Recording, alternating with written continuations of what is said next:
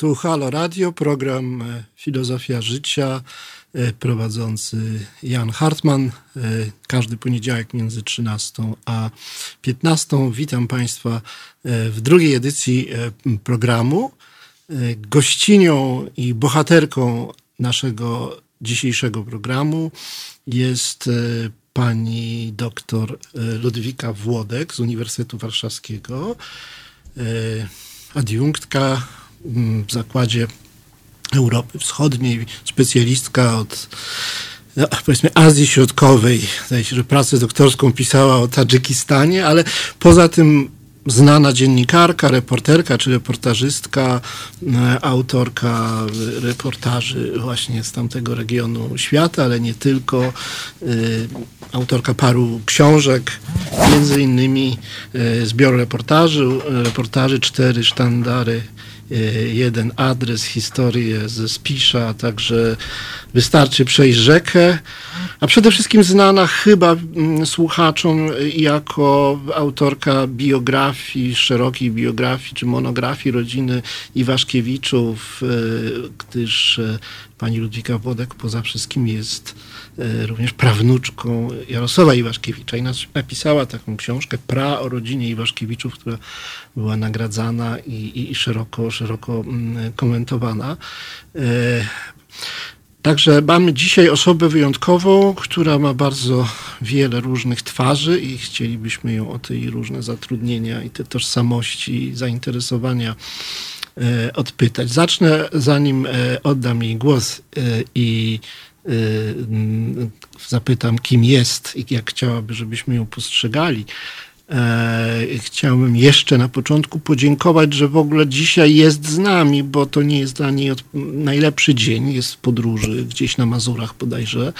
E, więc bardzo dziękuję, że znalazłaś dla nas czas, że jesteś e, dzisiaj z nami. Ostatnio też byłaś zajęta, jak mówiłaś, zajmowałaś się jedną ze swoich aktywności społecznych, czyli zwalczaniem patologii w myślistwie. O tym też chciałbym się czegoś dowiedzieć. Proszę Państwa, jesteśmy na antenie Haloradia. Mm, przypominam, że jest to program interaktywny. Można pisać maile na teraz małpahalo.radio. Jesteśmy medium obywatelskim, utrzymujemy się z dotacji z osób prywatnych. E, prosimy wspierać nas przez naszą stronę halo.radio ukośnik SOS. Proszę o nas pamiętać. Drodzy Państwo, przed Państwem doktor Ludwika Włodek. Czy jesteś tam? Dzień dobry. Tak, tak, dzień dobry, jestem tam. Czy słychać mnie? Na Mazurach, tak? Wszystko dobrze słychać. Na Mazurach, tak jak miało być? Yy, tak. Tak, Dobrze. tak. E, czy możemy zacząć od tego, mm, co przed chwilą, mm, e, o czym przed chwilą wspomniałem, e, a mianowicie mm, e, od Twojego zaangażowania w sprawy ekologiczne i w zwalczanie e, e, takiego ofensywnego, okrutnego myślistwa? Mm, to znaczy, to jest po prostu, można użyć słowa antyłowie, a działalność antyłowiecka. Ja się nie boję tego słowa. Aha. E, I dla mnie wymarzoną sytuacją byłaby taka, kiedy polowania e, rekreacyjne byłyby zupełnie zakazane. Jest kilka krajów na świecie, gdzie nie wolno polować, e, na przykład Kostaryka, ale nie tylko, bo na przykład także duże Indie z europejskich krajów. Albania wprowadziła zakaz polowania, chociaż tam akurat to nie zdało egzaminu, bo ludzie po prostu zaczęli kłusować zamiast polować, więc to nie wystarczy wprowadzić, ale trzeba też za tym jakieś e, inne działania podjąć. Ale e, owszem, najgorsze są patologie w łowiectwie, ale ja w ogóle uważam, że tak zwana gospodarka łowiecka, o której pisze ustawa prawa łowieckie, o której uwielbiają mówić myśliwi, to jest tak naprawdę y, rzecz, która nie istnieje, dlatego że w takim kształcie, w jakim ona jest prowadzona, to znaczy po prostu zabijania zwierząt, dokarmiania ich najpierw tonami żywności, a później strzelania do nich, jest e, szkodliwa dla przyrody, a jednocześnie niesie ze sobą okrucieństwo w postaci zabijania zwierząt. E, czy to jest tak, że ludzie czerpią przyjemność z zabijania, ci myśliwi, czy chodzi im o to mięso, o te trofea, o popisywanie się tym, że zabili zwierzę? E, czy tam jest jakiś taki pierwiastek męskiej agresji w, tym, w tej kulturze myśliwskiej? No wiesz co, musiałbyś zapytać czy czerpią przyjemność, to musiałbyś myśliwych zapytać, ponieważ ja nie czerpię, więc nie zabijam. E, natomiast e, badania, badania mhm. prowadzone przez psychologów, e, także na grupie myśliwych, dowodzą, że ewidentnie czerpią przyjemność zabijania, że w ogóle ten moment przed naciśnięciem spustu to jest taki, oni mówią czasem o tym wręcz magiczny moment nie rozumiem, mhm. jak można mieć psychikę taką, która czerpie przyjemność z tego typu rzeczy. Natomiast oczywiście, jak zapytasz myśliwych, czy czerpią przyjemność, to oni ci powiedzą, że nie, że oni prowadzą gospodarkę łowiecką. Jak mówi pani wiceminister Golińska e, w Ministerstwie Środowiska, oni e, prowadzą zadania narzucone przez państwo E, że to jest obowiązek, że oni z własnych pieniędzy dokładają, budują ambony, że każde koło musi zapłacić rolnikom za szkody łowieckie. Notabene zawsze starają się zapłacić jak najmniej i tak wykantować rolników, żeby mm, żeby więcej pieniędzy mieć właśnie na stawianie ambon, a nie mówią na przykład głośno tego, że jak wystrzeliwują zwierzęta w lasach, to zwierzęta wypłoszone uciekają na pola. Mhm i że gdyby w lesie zwierzęta się czuły bezpiecznie, to nie byłoby ich tylu na polach. Nie mówią na przykład tego, że rok w rok y, do lasów wywożonych jest tyle ży żywności, że starcza na wykarmienie kilkuset tysięcy świntuczników. A oni mówią, że oni dokarmiają biedne sarenki, a dokarmiają owszem te zwierzęta po to, żeby ich było więcej, żeby do nich po prostu strzelać więc, e, no tak jak mówię, robią, głównym powodem łowiectwa jest oczywiście rekreacja, pasja. Oni sami mówią, że to jest mhm. pasja, którą chcą na przykład zarażać dzieci swoje. E, natomiast cała ta bajeczka o tym, że to jest mhm. prowadzenie gospodarki łowieckiej, introdukowanie rzadkich gatunków. A czemu introdukują na przykład głuszce? No dlatego, że wcześniej przez kilkadziesiąt lat je skutecznie wytępili.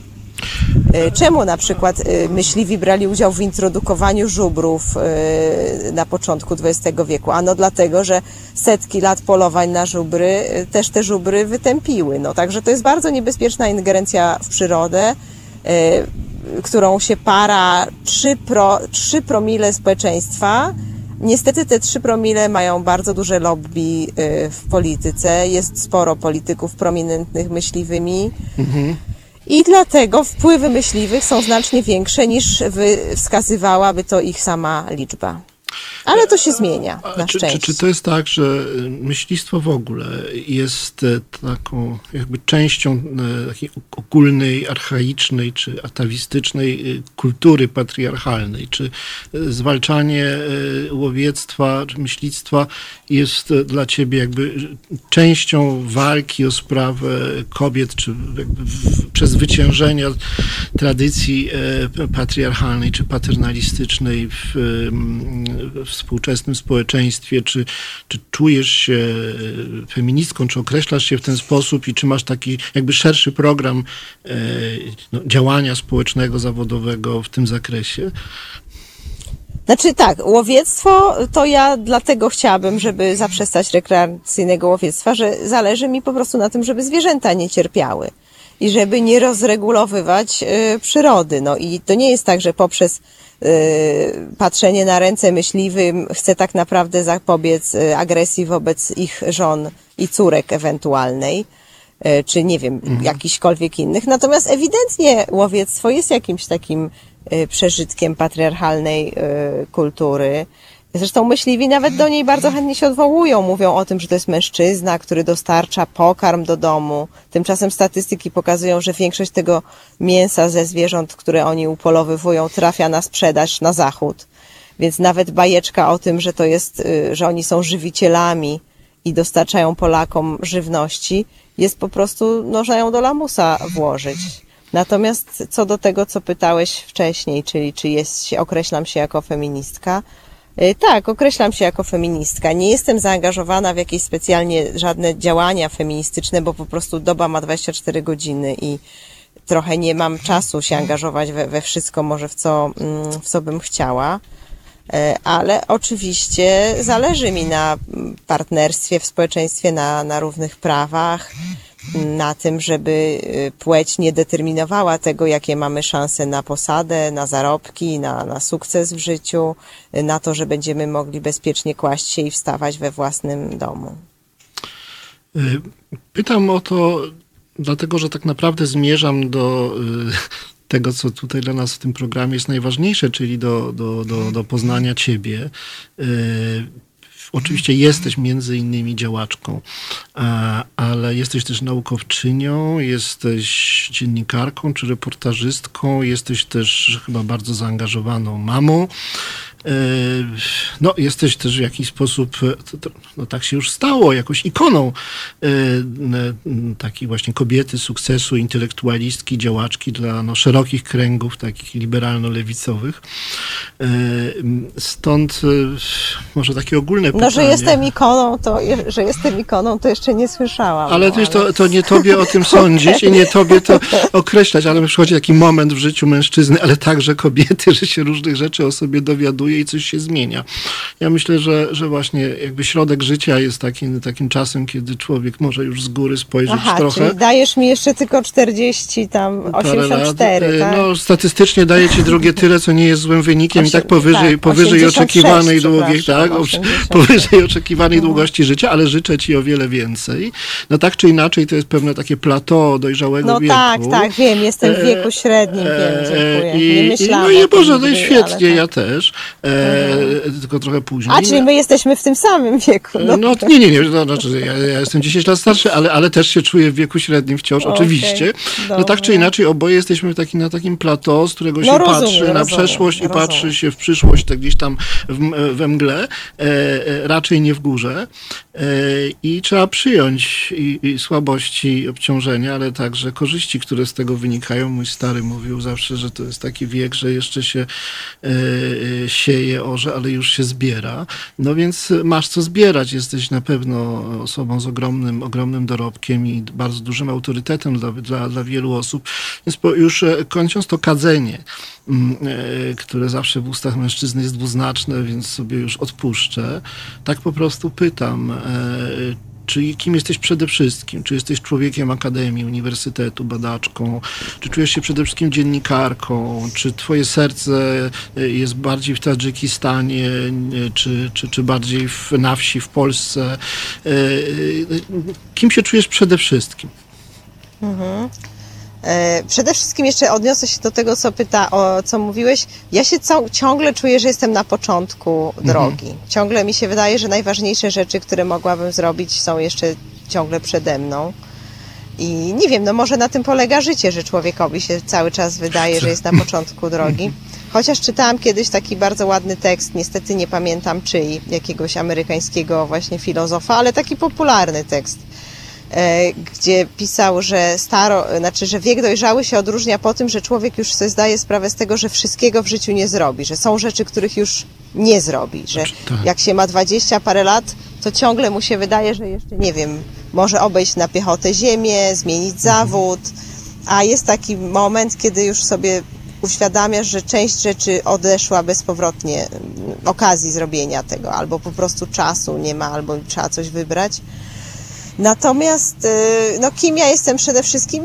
Nie wiem, no, no, raczej się nie czuję naukowczynią, tym bardziej, że nie mam jakichś żadnych sukcesów na tym polu. W moim wieku to już raczej ludzie robią habilitację, a ja nie zapowiada się, żebym kiedykolwiek habilitację zrobiła.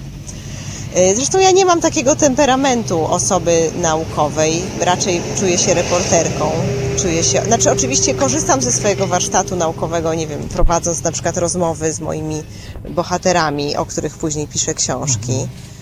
Y, I jakoś ten warsztat socjologiczny wydaje mi się, że bardzo, mm, bardzo mi pomaga i też świadomość wielu rzeczy.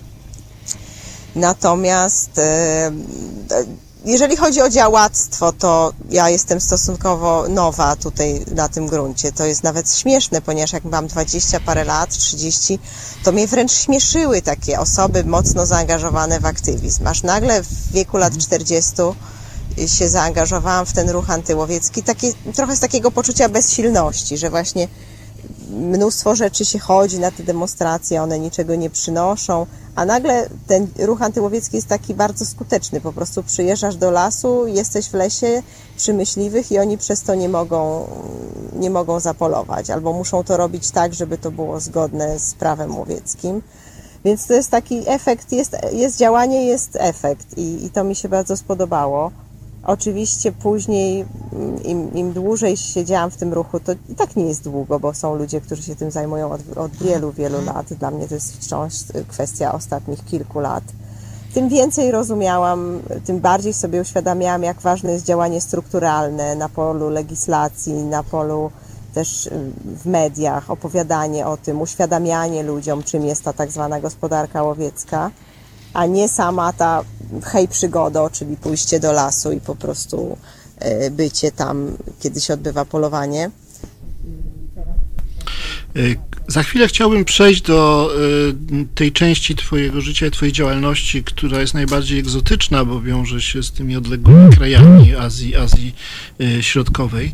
E, Prawa audycji są takie, że po y, kilkunastu minutach rozmowy gramy piosenkę. Za chwilę pan Filip, e, dla nas realizator, coś, e, coś wybierze. E, Przypomnę, że jesteśmy na antenie mm, Halo Radia w programie Filozofia Życia, poniedziałek 13 do 15, jest godzina 13.16, wracamy za chwileczkę po piosence. Proszę bardzo. A następna piosenka to All You Need Is Love legendarnego zespołu The Beatles. Zapraszam. Słuchajcie powtórki programu. Halo Radio. Gadamy i trochę gramy. Wracamy do rozmowy z doktorą Ludwiką Włodek, tu mówi Jan Hartman, y, audycja Filozofia Życia, Halo Radio. E, Poniedziałki od 13 do 15 jest godzina 13.22, 27 lipca 2020 roku. Nasz e-mail to teraz małpa.halo.radio. Przypominam, że potrzebujemy waszego wsparcia, żeby móc istnieć. www.halo.radio ukośnik SOS.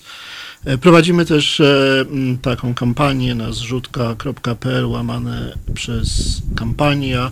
Chcemy wywiesić w całym kraju billboardy informujące o e, ogromnych transferach finansowych ze strony e, państwa polskiego e, dla Kościoła katolickiego. To jest blisko 20 miliardów złotych e, rocznie. E, Drodzy Państwo, zachęcam do kontaktu z nami e, przez komunikatory, także przez telefon 22 39 059 22. E, Wracamy do rozmowy z, z Ludwiką, która ma wiele różnych e, aktywności. E, Ustaliliśmy, że jej aktywność naukowa jest w tle, e, bardziej czuje się mm, działaczką, ale też nie od tak dawna, od kilku lat. Bardzo mocno angażuje się w ruch antyłowiecki, ale chyba w pierwszym rzędzie jest reportażystką czy reporterką, dziennikarką i ta działalność tak się przeplata, jak sądzę, z tą pracą naukową, której owocem była rozprawa na temat e, Tadżykistanu. E, Chciałbym o te rzeczy zapytać. To jest e, bardzo oryginalny e, przedmiot zainteresowań. To są odległe kraje, te republiki postsowieckie, jakieś takie e, egzotyczne dyktatury, patrząc z naszego punktu widzenia. E, No, przyznam, że jakoś tam odpychające politycznie, czasem nawet groteskowe. Pewnie jak się tam pojedzie, to już wygląda to wszystko inaczej. Jedną z tych dyktatur jest właśnie Tadżykistan. Ja chciałem zapytać Ludwikę o jej no, doświadczenie bywania tam, zajmowania się takimi rzeczami, mm, o ryzyko, które się z tym wiąże, gdy tam się trochę e, poszukuje jakichś nie, opozycjonistów, czy, czy nawiązuje jakieś ryzykowne kontakty. Ale e, proszę cię odpowiedzieć na pytanie, jakie języki lokalne znasz? Czy, czy ty znasz perski? Ja nie wiem, czy tadżycki i perski to jest to samo. E, e, jaki wysiłek musiałaś zrobić, żeby stać się specjalistką od tak, no jednak egzotycznej problematyki e, politycznej, m, czy, czy jak to powiedzieć, antropologicznej? E, tak, już odpowiadam. E, spieszę tylko donieść panu TJ Hooker, że już wyłączyłam z wibrację z telefonu, więc mam nadzieję, że nie będą mu przeszkadzać. Widzę też, że mam teraz, nie wiem czy wiesz, ale mam licznych psychofanów wśród myśliwych. Już widzę, że jeden się pojawił. Mówi, że to, co ja mówię, to szok na, na tym poście facebookowym. Tak, tak, tak, ja Po- widzę to samo. Ponieważ myśliwi, y, naprawdę, zważywszy na to, że myśliwi mówią, że są grupą społeczną, która tyle spędza czasu w naturze, z dala od komputerów, to ich niesamowita aktywność w internecie trochę zadaje kłam tym opowieściom. E, ale, ale dobra, mniejsza z tym. No, ale zabiłaś im Natomiast- świeka, jakoś tam ich uwierasz i to już samo w sobie jest sukcesem. Pozdrawiamy słuchających nas łowców, myśliwych i zbieraczy. Liczymy na to, że kiedyś e, przejdą na naszą stronę. Zbieraczy? Co do zbieraczy nie mam żadnych, że tak powiem, pretensji do zbieraczy. tak. Natomiast tak, ja jeszcze jedną rzecz, wiem, Mm. że to ci trochę psuje szyki, ale jeszcze jedną rzecz muszę poruszyć, bo boję się, że o tym zapomnimy. Pamiętasz w dyskusji pod czyimś innym postem o słowach Kuby Wątłego dotyczących Mhm. e, wyborców e, Andrzeja Dudy, Obiecałeś mi, że będę mogła się odnieść do tego na antenie Ależ oczywiście. e, radia. Oczywiście. A nie chcę, żeby mi to umknęło. Proszę bardzo. Więc mogę teraz? Pewnie, oczywiście. No bardzo, znaczy ja się chciałam odciąć od tych słów, bo być może, że to jest tak, że oczywiście ja jestem two, u ciebie gościem. Zresztą nie optuję za gościnią. Tak samo jak nie mówię, żeby jak jest facet zabity w wypadku samochodowym, to żeby mówić ofiar, a nie ofiara. Tak samo wydaje mi się, że gość to jest też po prostu zwykła y, nazwa języka. Natomiast jestem absolutnie za profesorką, prezydentką, Aha. polityczką i No tak to są dalej. funkcje, rozumiem te różnice, Tak. tak. Natomiast y, co do, y, co do tych słów Kuby Wątłego, no przez to, że jakaś taka się wielka fala przetoczyła po internecie, to nie chciałabym, żeby wyglądało na to, że to, że jestem y, u nas, u was w radio, y, jest jakąśkolwiek formą akceptacji dla takiego nazywania kogokolwiek. Uważam, że nazwanie kogokolwiek biomasą, niezależnie od tego, jakie ma poglądy polityczne, jest po prostu okropne, wręcz takie wstrząsające i no po prostu apeluję o to, żeby tak nie robić, dlatego że obrońca demokracji, który nazywa y, osoby głosujące, owszem, na, na rząd, który ma, znaczy na polityków, którzy mają niedemokratyczne zapędy, którzy sieją nienawiść, rozpętują kampanię nienawiści, ale jednak nazywanie tych ludzi biomasą jest czymś okropnym i tak daleko, nie idźmy tą drogą. Nie, tak oczywiście, powiem, oczywiście masz całkowitą rację. Kwaśniewskiego. E, W pełni się zgadzam. E, Dokładnie tak to gramatycznie wyszło i nie da się akurat z tych wypowiedzi e, e, wybrnąć. Mogę powiedzieć tylko tyle, że Jakub Wątły ma niewyparzoną gębę i że dobrze było, żeby na przyszłość po prostu e, dokładniej formułował swoje myśli. Ale na jego obronę muszę powiedzieć jedno. Z całą pewnością chciał powiedzieć coś innego niż faktycznie powiedział. Chciał powiedzieć, że PiS traktuje ludzi jak biomasę, ale i w tym kontekście lepiej, żeby poprzestał na słowie bezmyślna masa, czy jakimś innym wyrażeniu, bo biomasa to jest samo w sobie odrażający zwrot, który budzi jakieś e, faszystowskie konotacje i powinien zniknąć. E, Natomiast e, to oczywiście nie jest usprawiedliwienie. On powinien znacznie lepiej ważyć słowa, zwłaszcza, że jest dziennikarzem, więc powinien uważać na to, co mówi, ale też nie mam żadnej wątpliwości, naprawdę żadnej wątpliwości, e, że e, prawdziwa intencja jego wypowiedzi była taka, e, żeby potępić PiS za to, jak traktuje ludzi. To PiS traktuje ludzi instrumentalnie, ogłupia, tumani e, i to on chciał wyrazić, ale powiedział coś innego, faktycznie powiedział coś innego. I e, nie wiem, czy możesz się ze mną zgodzić, że e, potępiamy Znaczy, tę wiesz, ja wypowiedź, wiem- ale jemu się po Ja prostu nie wiem, źle co powiedziało. Mhm. on, ja nie wiem, co on chciał powiedzieć. No chciałabym, ja w ogóle zakładam dobrą wolę u ludzi, więc No.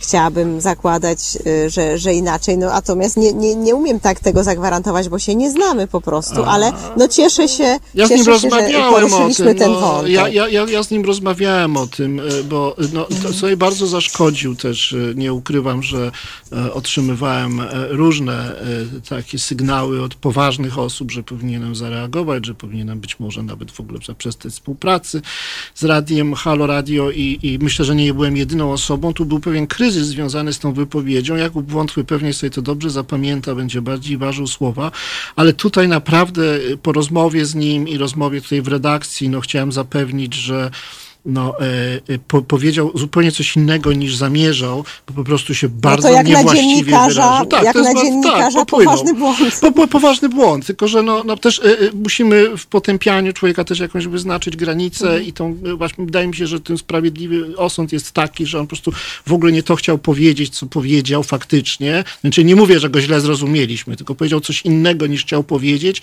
i możemy mu uwierzyć, że tak naprawdę chciał powiedzieć, że to PiS traktuje ludzi w ten sposób, bo to jest logiczne i prawdziwe. Jakkolwiek tutaj zastrzegam i tu też się bardzo zgadzam na poziomie lingwistycznym, mimo wszystko wyłączamy ze słownika tego rodzaju epitet biomasa ze względu na oczywiste, okropne e, skojarzenia.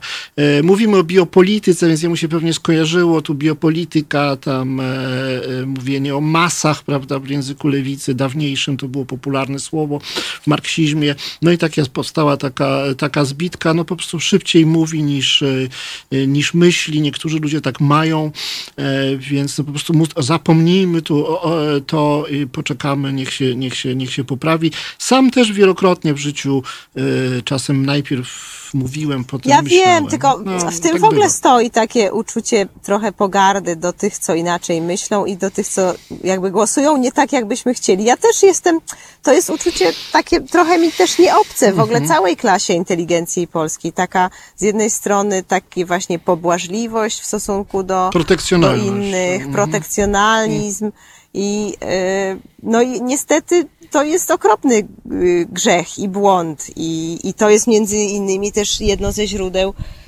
porażki takich wszystkich formacji wspieranych przez inteligentów w polityce. no. Tak, tylko trzeba pamiętać, że, o tym pamiętać. że bardzo aktywny antyprotekcjonalizm to jest już taką formą protekcjonalizmu arebur. Tego też trzeba unikać. Znaczy, Ale wiesz mamy- co, lepiej może być się też- protekcjonalnym do swoich kolegów niż do e, całych To prawda, ale znaczy my, my no. internalizujemy to, e, ten protekcjonalizm i wolimy go kierować w ogóle wszelko, e, e, i wszelkie idiosynkrazje do naszej własnej grupy, bo to jest, e, e, nas zabezpiecza, prawda? My w ten sposób dusimy tę frustrację w sobie i wyżywamy we własnym środowisku. To jest długa dyskusja. Znaczy ja oczywiście doceniam ten, ten problem i warto by było kiedyś poważnie o tym porozmawiać, E, ale dzisiaj e, to ty jesteś No wiem, bohaterką. o czym innym. I Ja chciałbym, wiem, chciałbym wiem, wrócić, tak, ale nie, nie, naprawdę możemy na jakimś innym forum wrócić Mhm. do tego. To jest naprawdę warte przedyskutowania. Te, te relacje faktyczne i wyobrażone, jakie budujemy, bądź jakie bardziej realnie istnieją między tymi e, e, bardziej czy mniej problematycznymi elitami, czy, czy właśnie klasami e, uprzywilejowanymi, e, a, a w e, czymś, co się nazywa obecnie klasą ludową.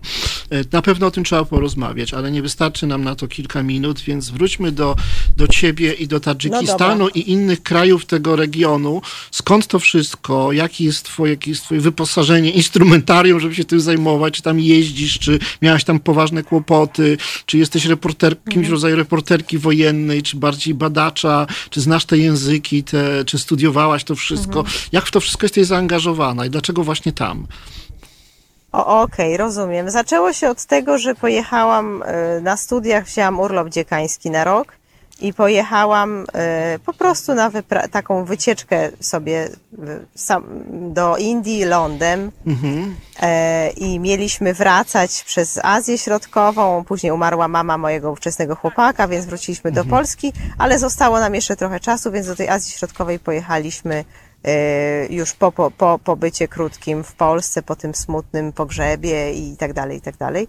No i w tej Azji Środkowej y, bardzo mi się podobało. To znaczy, podobało mi się to, że wówczas to były lata 90., to był 99 rok podobało mi się to, z czego tak się trochę teraz śmieję, na przykład czytając socjologiczne teksty o turystyce alternatywnej.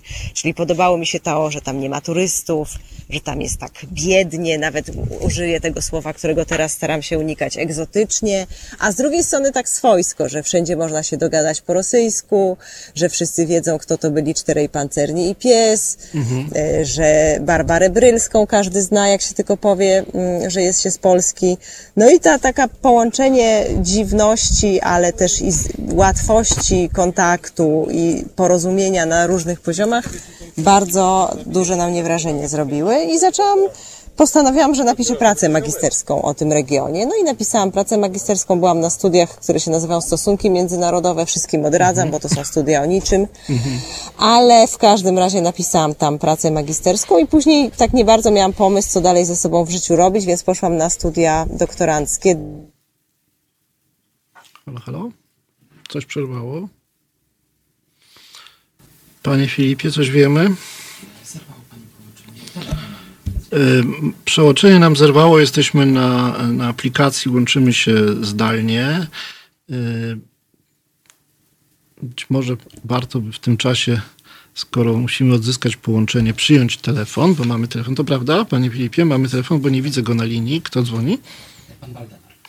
Dobrze, to y, przyjmujemy telefon pana Waldemara. Mam nadzieję, że y, pani Ludwika również go słyszy, bo być może tylko mikrofon przestał działać.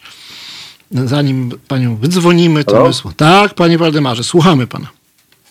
Witam pana, panie profesorze i panią y, Ludwikę. Miejmy nadzieję, że pana słyszy, a jak nie, to ja jej zreferuję. Także Tak, proszę ja- ja- mówić ja- rzeczowo, żebym mógł to zrobić.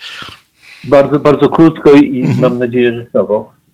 Y, Po prostu chcę, chcę wrócić do kwestii słów wypowiedzianych przez, przez pana Wodłego. Jednym zdaniem, różnica polega, panie profesorze, na tym, że w wypadku y, pana redaktora Wątłego my możemy o tym rozmawiać.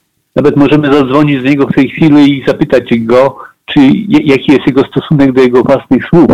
I jestem gotowy poświęcić swój abo, a, a, abonament, założyć się o niego na Halo Radio, że on powie nam, że tak, rzeczywiście w, w, momencie e- e- euforii zagalo- zagalopował się i błędem było to, że w danym momencie nie przeprosił, ale przekonany jestem, że można z nim o tym rozmawiać i to jest ta różnica. Uważam bardzo E, subtelna, W stosunku do bardzo kogo? Nie, to jest ważne, co pan powiedział, że, że e, to, to nie jest taka sytuacja, że ten człowiek się schowa w myśli dziurze, Tak, tak, a my jako że- jego że- podwładni nie, nie piśniemy ani słowa, bo jesteśmy w środowisku wolnych ludzi i, i, środowisku demokratycznym i otwartym. To rozumiem, chciałbym Zresztą, nie, zresztą nieraz to Kuba już robił i, i wielokrotnie przepraszał, bo ma temperament jaki ma.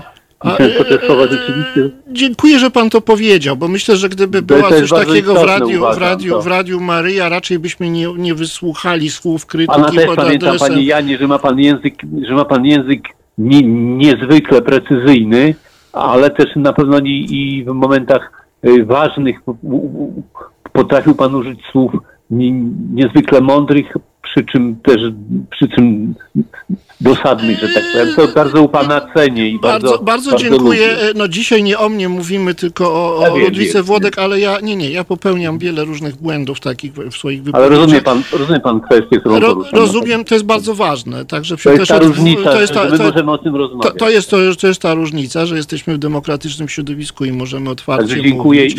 i Bardzo, a bardzo panu dziękuję w ogóle za to, co pan powiedział. No nie będziemy już teraz dalej z Ludwiką Tak, o tym tak, rozmawiać. Ona już nas słyszy, także już wiem, że jest z powrotem z nami. E, W dobrym Dziękuję. momencie pan zadzwonił, tym bardziej, że mieliśmy problem techniczny. Także bardzo panu dziękuję jako spuent- spuentowanie tego z takiego metapoziomu e, tej, tej całej sytuacji. Myślę, że możemy ją zakończyć. E, I wracamy do rozmowy o tej Azji Środkowej. Ludwika powiedziała, że tam się znalazła z powodów, no można powiedzieć, takich pry, prywatnych, wakacyjnych, ale się zakochała trochę w tym regionie i że jakby ta jego, jego postsowieckość i bliskość w ten sposób e, nam, no bo, bo można się tam porozumieć na przykład po rosyjsku, bo w końcu są to kraje, które były republikami Związku Radzieckiego, że to jakoś było ujmujące, a jako, że tym bloku wschodnim wszyscy e, mniej więcej to samo oglądali, to i również cztery pancerni, i Pies, i, i Brylska e, tam były, byli znani. Więc słuchamy dalej, jak to z tego się, jak z tego wyrosła specjalizacja naukowa i reporterska, czego tam do, doświadczyłaś i jaki to jest świat? Czy, to, czy ja jakieś mam straszne uprzedzenia, że to jest taką, taki okropny świat e, no azjatyckich dy, dy, dyktatur? Znaczy, wiesz, no świat azjatyckich dyktatur. Czy Polska jest krajem autorytaryzmu e, środkowoeuropejskiego? No nie jest. Polska jest krajem bardzo złożonym, z różnymi aspektami, o których, którymi się można zajmować i dokładnie tak samo jest z Azją e, środkową. E, więc no jak mówię, i napisałam doktorat o Tadżykistanie, dlatego że ten Tadżykistan wydawał mi się najciekawszym z tych krajów, bo najmniej o nim było wiadomo. Właśnie w Szkole Nauk Społecznych prowadzoną, prowadzonej wówczas przez Stefana Amsterdamskiego. O, tak, tak, tak. E, I e, no i po prostu jest to o tyle ciekawe miejsce, że kiedyś bardzo mało się nim zajmowano, później trochę więcej, ale nadal jest takim trochę Y, zapleczem, jest takim trochę jednak peryferiami. Cierają się tam, no wiadomo, wpływy Chin, Rosji, jest cała interesująca postkolonialna perspektywa do badania Azji Środkowej, mhm. używana wcześniej do badania, nie wiem, Indii na przykład. Z drugiej strony całe studia te poradzieckie. No, jest to po prostu bardzo ciekawy, mm, bardzo ciekawy region, aczkolwiek E, to nie jest tak, że ja się zajmuję tylko i wyłącznie Azją Środkową. Ja tam już wiele lat nie byłam, parę lat, znaczy ładnych parę lat. Później napisałam książkę o Spiszu, później napisałam, teraz napisałam książkę o Algierczykach we Francji, która wyjdzie mm, w październiku. Zresztą to samo mnie ciekawiło w przypadku tych Algierczyków we Francji, mianowicie mm, to takie połączenie właśnie przywiązania do Francji, jakby stosowanie narzędzi, których oni się nauczyli we Francji do wywalczenia własnej niepodległości i e, taki splot tego, kim się jest, jaki się ma stosunek do tej metropolitalnej kultury. I to samo zresztą mnie ciekawiło i ciekawi mnie nadal w Azji e, Środkowej, no, ja prowadzę zajęcia na temat Azji Środkowej właśnie w Studium Europy Wschodniej na Uniwersytecie Warszawskim, gdzie pracuję, więc siłą rzeczy ciągle śledzę, co tam się dzieje, ciągle jestem w miarę na bieżąco. A z opozycją masz kontakt? E, tak, mam kontakt. Mam kontakt z opozycją. Niestety tej opozycji jest coraz mniej. Coraz Ona mniej. właściwie już w większości jest y, na zachodzie. E, właściwie na miejscu już prawie nikogo nie ma. To jest smutne. W ogóle jak się patrzy na to, w którą stronę ta transformacja w Azji Środkowej poszła, to jest bardzo przygnębiające i że właściwie wszyscy ludzie tacy yy, albo wyjechali stamtąd, albo marzą o tym, żeby stamtąd wyjechać, że na miejscu nie rozwija się ani żadna ciekawa sztuka, ani mm, żadna ciekawa literatura ponieważ tam po prostu nie za bardzo są perspektywy takiego ciekawego, godnego życia. W związku z tym elity, jest straszny drenaż taki. Elity wyjeżdżają, każdy, kto ma możliwość, stara się stamtąd wydostać i po prostu smutno, smutno się patrzy na te kraje. I właściwie na moich oczach Tadżykistan z takiego kraju no mocno autorytarnego, na pewno nie, nie była to demokracja w stylu zachodnim, ale jak ja się zaczęłam zajmować Tadżykistanem, to też dlatego, że on był najbardziej pluralistyczny że były tam właśnie partie opozycyjne, z którymi mogłam rozmawiać, politycy, którzy mieli trochę inną wizję kraju niż rządząca opcja. W związku z tym mogłam ze sobą konfrontować te wizje. Natomiast dzisiaj właściwie wszyscy moi bohaterowie, no mówię tak po reportersku, nie po naukowemu, ale oni są albo w więzieniu, Mahmad Ruzi z ogromnym wyrokiem, e, Haid e, siedzi e, z ogromnym wyrokiem, Abiri jest na emigracji w Niemczech. No mogę wymieniać, oczywiście te nazwiska niewiele mówią tutaj w Polsce, ale no samo takie doświadczenie tego, że na Twoich oczach e, coś, co wydawało się, że może da się, żeby ewaluowało w stronę bardziej demokratyczną, ewaluowało w stronę jednak dużo bardziej dyktatorską. To, to jest bardzo smutne. Ja jeszcze przed e, przerwą na piosenkę jeszcze jedno chcę zadać pytanie o, o, o ten rejon. E, zwróciłaś mi uwagę i bardzo słusznie, że e, patrzę na, na, na te społeczeństwa przez pryzmat autorytarnego ustroju, wobec, tego nie widzę nic więcej, nie widzę życia, które się tam toczy, ale to tak właśnie jest, że władze są e, kulturową wizytówką społeczeństwa i jeśli te władze są w jakiś sposób e, e, odpychające, to jakby część tej krzywdy, której doznaje to społeczeństwo polega na tym, że w konsekwencji również to społeczeństwo wydaje się odpychające. Czy mogłabyś coś powiedzieć takiego o społeczeństwie Tadżykistanu, co, co mogłoby jakby podnieść jego, że tak powiem, powagę w, w, jego, w, w, w, oczach ludzi, którzy, którzy wiedzą tylko, że tam jest jakaś taka dyktatura, pewnie trochę groteskowa, jak te wszystkie azjatyckie dyktatury, trochę straszna, trochę... E, znaczy, ja tak od razu powiem, dyktatury groteskowe są wszystkie diktatury europejskie są groteskowe. Nie uciekajmy w ten kanał, że azjatyckie są groteskowe, a e, nie azjatyckie nie. No ale no, taka ceremoniał trochę... dworski połączony z jakimś ceremoniałem postkomunistycznym to daje taki efekt komiczny. No tak, ale co, przepraszam, Franco to nie miał ceremoniału, a tak, to, Hitler to, nie miał ceremoniału. To, to, to, oczywiście są słuszne uwagi. Mhm. Oczywiście, że, że my mamy takie uprzedzenia, kiedy nam się poszukujemy egzotyki, która usprawiedliwia niemyślenie o, o dalekich społeczeństwach, społeczeństwach jako y, poważnych bytach, prawda, a też jako, jako społecznościach cierpiących. Czy możesz coś takiego o Tadżykach powiedzieć ważnego, mhm. takiego, co by spowodowało, że pomyślimy o nich bardziej empatycznie i z szacunkiem? Dobrze, bo wrócę do tego też, to będzie trochę częściowa odpowiedź na Twoje pytanie, tak. co mnie zafascynowało. E, pytałeś o języki. Ja znam perski, ale znam średnio bardzo ten perski. To znaczy, Aha. rozumiem, co się mówi, jestem w stanie przeczytać artykuł z gazety, posiłkując się czasem słownikiem, mniej więcej wiedzieć, o czym jest, prowadzić mhm. prostą rozmowę, tak taką tak dużo, towarzyską. E, na przykład jak robię wywiady, jak robiłam wywiad z Shirin Ebadi, to jednak była ze mną e, tłumaczka. Jak robiłam wywiad z Iranką Nasrin Sotude, to też jednak była ze mną tłumaczka. No to jest taka znajomość komunikatywna, ale absolutnie nie żadna naukowa. Natomiast oczywiście ja się tam posługuję dobrze. A co można o Tadżykach powiedzieć? No Tadżycy to są Persowie, to jest część kultury perskiej, ogromnej, wspaniałej, wielkiej perskiej kultury, która jest fascynująca, która jest dużo bardziej podobna do kultur europejskich niż wielu osobom się wydaje. To jest kultura, która wniosła do islamu całą jego finezję, ale też i biurokratyczną na przykład umiejętność organizowania państwa. I Tadżykistan jest takim, no jedynym z tych krajów Azji Środkowej, który jest y, perskojęzyczny.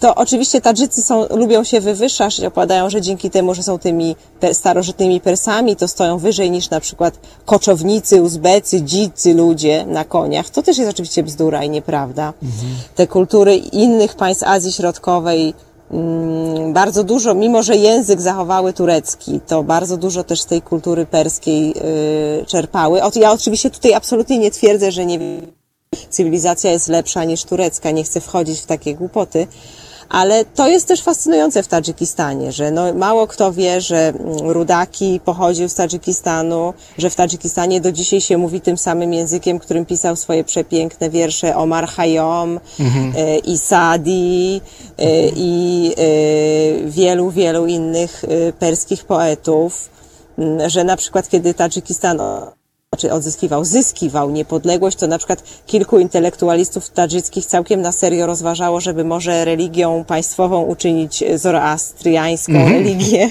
Mm. Co prawda to była taka raczej kanapowa frakcja, ale jednak takie pomysły się y, pojawiły. A czy oni Więc, dla nich, dla no, nich e, e, taką stolicą kulturową i duchową jest e, Teheran, czy, czy, czy nie wiem, Dushanbe jest chyba nazywa się stolica Tadżykistanu? Stolica się nazywa Dushan. Oni mają kilka takich stolic. Z jednej strony to jest Moskwa, Z drugiej Aha. strony to jest trochę jednak. Z Iranem jest ten problem, że Iran w, piętna, y, w, szes- na początku XVI wieku się zrobił szyicki, co zresztą było jedną z przyczyn zacofania Azji Środkowej, bo ten szyicki wał oddzielał muzułmanów, sunnitów z Azji Środkowej od Mhm. tego takiego tygla muzułmańskiej myśli, która oczywiście, którym oczywiście była Turcja y, i Bliski Mhm. Wschód. I właśnie ten wał y, szyicki spowodował, że nie było przepływu idei. I dopiero on się z powrotem e, e, pojawił e, czy, za Rosji. Czyli Tadżykowie Dopiero- nie są mhm. szyitami? Nie, Tadżycy nie są szyitami, Są sunnitami? Tadżycy są sunnitami. W A, Tadżykistanie to- to- tylko w górnym Badachszanie żyją e, Pamirczycy i Pamirczycy są szyitami, ale z innego odłamu szyizmu niż w Iranie, bo w Iranie są tak zwani dwunastkowcy, a Ismailici z górnego Badachszanu są siódemkowcami, czyli wierzą tylko w siedmiu imamów, nie w dwunastu. I to jest zupełnie inny rodzaj Ojej, to szyizmu. tam poważne napięcia muszą być. To sobie teraz wyobrażam. Te Nie, wody turskie, wody irańskie. nie ma żadnych. Nie, na tle znaczy, religijnym. na tle religijnym nie, Nie, ma nie ma, absolutnie aha. żadnych. Nie, nie, absolutnie. E, Czyli Tadżykowie się uważają trochę za, za arystokrację, tak jak francuskojęzyczni Libańczycy się uważają za Fenicjan, trochę a nie tak. za Arabów, tak? Aha. Trochę tak, trochę tak. Tadżycy, w ogóle jest to tłumaczenie, skąd pochodzi sama nazwa Tadżykistan, że to jest związane właśnie ze słowem korona, że to jest ta arystokracja, która przybyła jakby uciskana ciągle przez te tureckie najazdy, coraz wyżej w góry, coraz, na coraz dalsze ostępy, na dziksze tereny i tak właśnie powstał lud tadżycki. To jest oczywiście taka legenda, którą między bajki trochę można włożyć, ale no pokazuje pewien sposób y, myślenia. Czyli można powiedzieć, że oni są sarmatami wśród Persów. Ci Tadżycy się czują takimi Persami rdzennymi i Tak, bardziej tak, że właśnie na przykład w tadżyckim jest dużo mniej y, arabizmów niż, y, tak samo zresztą w Dari, niż w tym irańskim y, z Iranu jest, jest bardzo, on jest szczególnie, on już za czasów irańskiej, islamskiej republiki, on został bardzo mocno zaśmiecony arabizmami, ale nie tylko oczywiście, wcześniej przez to, że y, bezpośrednio Iran graniczy z krajami arabskimi, to jednak tych słów arabskich tam jest dużo więcej niż właśnie w Dari w Afganistanie czy w tadżyckim y, w Tadżykistanie, które są tym samym językiem tak naprawdę, różnią się nazwą. Droga Ludwiko, drodzy Państwo, po piosence wrócimy do Polski e, i do tego, co Ludwika robi w Polsce i kim jest w Polsce. E, Panie Filipie, co gramy? Tym razem będzie to Lullaby zespołu The Cure. To jest powtórka programu. Halo Radio. Dzień dobry, tu znowu Jan Hartman. Jesteśmy w programie Filozofia Życia, e, którego gościem jest dzisiaj e, pani doktor Ludwika Włodek z Uniwersytetu Warszawskiego.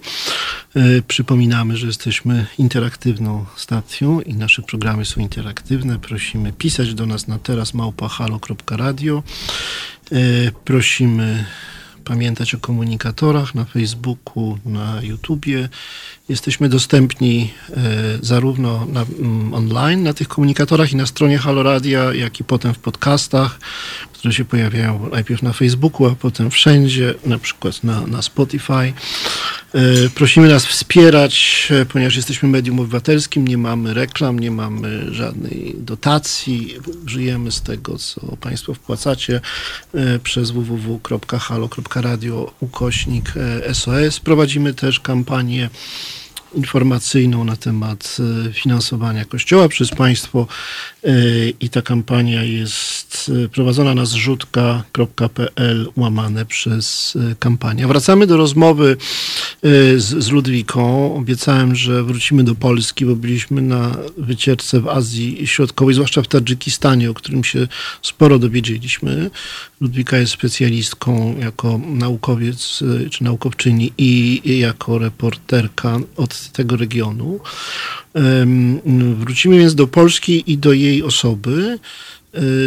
No cóż, e, wszędzie można przeczytać, że, że Ludwika jest prawnuczką Jarosława Iwaszkiewicza. To w ogóle jest niezręczne mówienie o pochodzeniu człowieka, o jego przodkach, ale myślę, że w pewnym momencie trzeba się z tym pogodzić. No, owszem, no jest, każdy z nas e, ma jakiś przodków, a niektórzy mają jakichś wyjątkowych i to trzeba po prostu wziąć na siebie i żyć z tym i mówić o tym.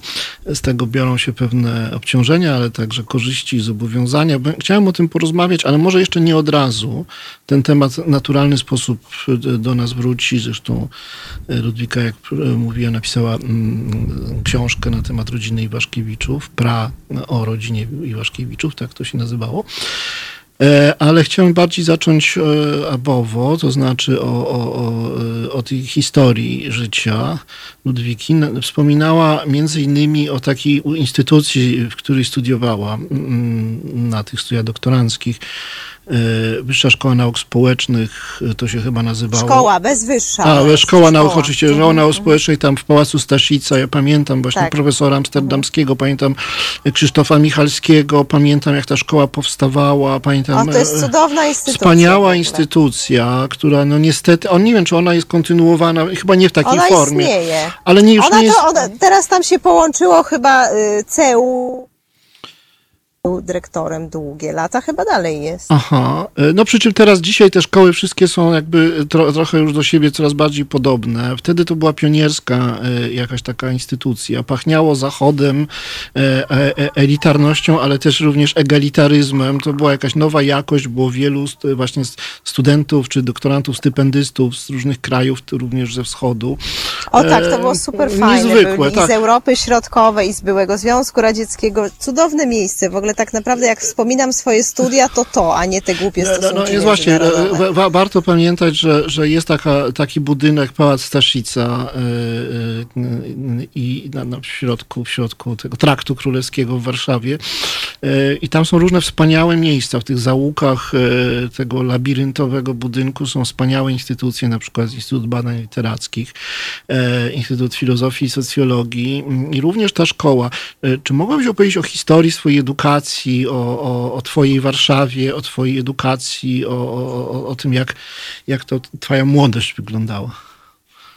O Boże, to jest długi temat. No, historia mojej młodości to nie jest tylko historia mojej edukacji, oczywiście, hmm. ale no, tak jak mówię, ja poszłam do tej szkoły, bo tak nie bardzo miałam pomysł, co dalej. W sensie skończyłam te studia, miałam poczucie, że niczego się na nich nie dowiedziałam.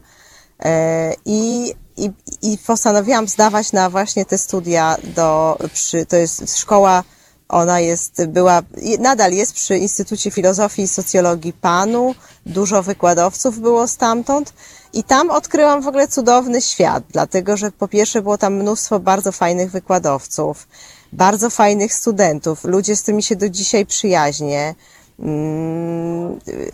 niektórzy z nich są dzisiaj naprawdę wybitnymi naukowczyniami czy, czy naukowcami.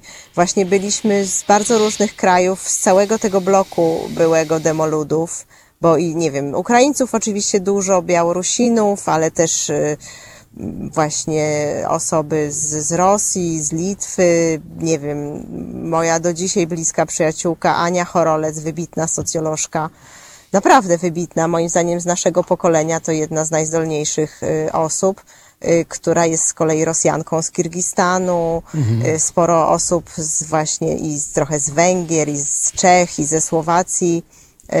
Takie miejsce, gdzie rzeczywiście dopiero zrozumiałam, czym może być studiowanie, nauka, czytanie jakichś mądrych tekstów, śmierci, życie, o to, co co uważał tam, nie wiem, Mills, a, a co uważał jakiś ktoś, nie wiem, Pareto, czego zupełnie na studiach hmm. nie, mm, nie doświadczyłam, tych takich zwykłych magisterskich. A do jakiego liceum chodziłaś w Warszawie? Do Batorego. Aha. A jaka jest ta twoja Warszawa? Z jakiej jesteś dzielnicy i, i, i jaki jest ja smak jestem z Bielan. Ja jestem z Bielan. Chodziłam do Batorego. Zresztą nie za bardzo lubiłam tego Batorego. Chodziłam do Matwizu eksperymentalnego zresztą, ponieważ hmm. wszystko wynika z tego, że miałam bardzo fajną panią od matematyki w mhm. szkole podstawowej imienia Ignacego Domejki na warszawskich Bielanach. I po prostu właściwie połowa naszej klasy uznała, że pójdzie na mat fizy, bo ta pani była bardzo fajna, pani Tomczak, pozdrowienia. I, e, I później szybko w liceum się zorientowałam, że jednak matematyka i fizyka, gdzie miałam dużo już taką inną panią, że tak dyplomatycznie powiem, z matematyki. Fajną miałam fizyczkę, która niestety w tym samym roku, co ja poszłam do liceum, została najpierw radną, a później dyrektorką szkoły, więc przestała nas uczyć fizyki, ale miała tylko taki dwumiesięczny kurs teorii a później już polegało to na tym, że przychodziła do nas i dyktowała nam zadania. Jadą dwa pociągi, albo spada kulka po równi pochyłej. No więc ta fizyka też już mnie przestała ciekawić. Za to miałam super panią od polskiego, panią Annę Grajewską, niedawno umarła, która też nie bardzo jej się chciało prowadzić lekcje, więc omawiała z nami programy kina Iluzjon, do którego namiętnie chodziłam z koleżankami z klasy i to było super, super doświadczenie, ponieważ opowiadała nam opowiadając o tych filmach, opowiadała nam o całej historii kultury na świecie. I, I to były chyba moje ulubione lekcje w tym Batorym, ale generalnie rzecz biorąc, to no co, no jakby moje środowisko warszawskie to jest taka Warszawka, no. Jakby ludzie, których pewnie rodzice, nasi rodzice się przyjaźnili, y, ja się ich znałam, dziwiłam się, że świat jest taki mały. Teraz już się trochę mniej dziwię, bo poczytałam sobie o reprodukowaniu się elit. Jest to oczywiście smutne zjawisko, ale poniekąd y, no, istnieje, więc dlaczego by o nim nie, nie mówić? Ale też z drugiej strony, no nie wiem, co mogłabym jeszcze powiedzieć o swojej warszawskiej młodości. No wcale nie byłam jakoś specjalnie, byłam w podstawówce super pilną uczennicą, w liceum już mniej, na studiach już kompletnie mnie to przestało ciekawić, zaczęło mnie interesować właśnie podróżowanie, y, życie towarzyskie mm, i tak dalej, i tak dalej. Y, no i tyle. Ja nie lubię w ogóle Warszawy. Ja bym chciała mieszkać o. poza Warszawą. Y, mhm. Tylko, że niestety mam, y, znaczy dzieci, to na szczęście bardzo się cieszę, że mam dzieci, ale mam dzieci w wieku szkolnym. Mój starszy syn to by mnie chyba zabił, jakbym mu oświadczyła, że się chce wyprowadzić na wieś. Mhm. Natomiast wiadomo, że Warszawa się miło zmieniła. Ja najbardziej lubię w Warszawie te miejsca, gdzie ona jest nadal dzika. To znaczy krzaki nad Wisłą, mhm Lasek Bielański, takie miejsca, gdzie jest jak najwięcej przyrody, bo ja od dziecka kocham przyrodę, kontakt z przyrodą. Nie jestem jakimś miejskim człowiekiem za bardzo. To może jest w sobie jakiś taki y, gen ziemiański, że chciałabym. O Boże, być... przestań, błagam cię. Nie, ale to jest wstęp, do, to jest oczywiście żart, ale... No rozumiem, że chcesz do pra, ale Iwaszkiewicz nie był z rodziny ziemiańskiej. O, to moja babcia tak lubiła opowiadać, ale to jest nieprawda. Nieprawda. Przejdziemy zaraz nie. do tego, ale chciałem bardziej ogólne pytanie zadać. Jak to jest? To trochę też i mnie dotyczy.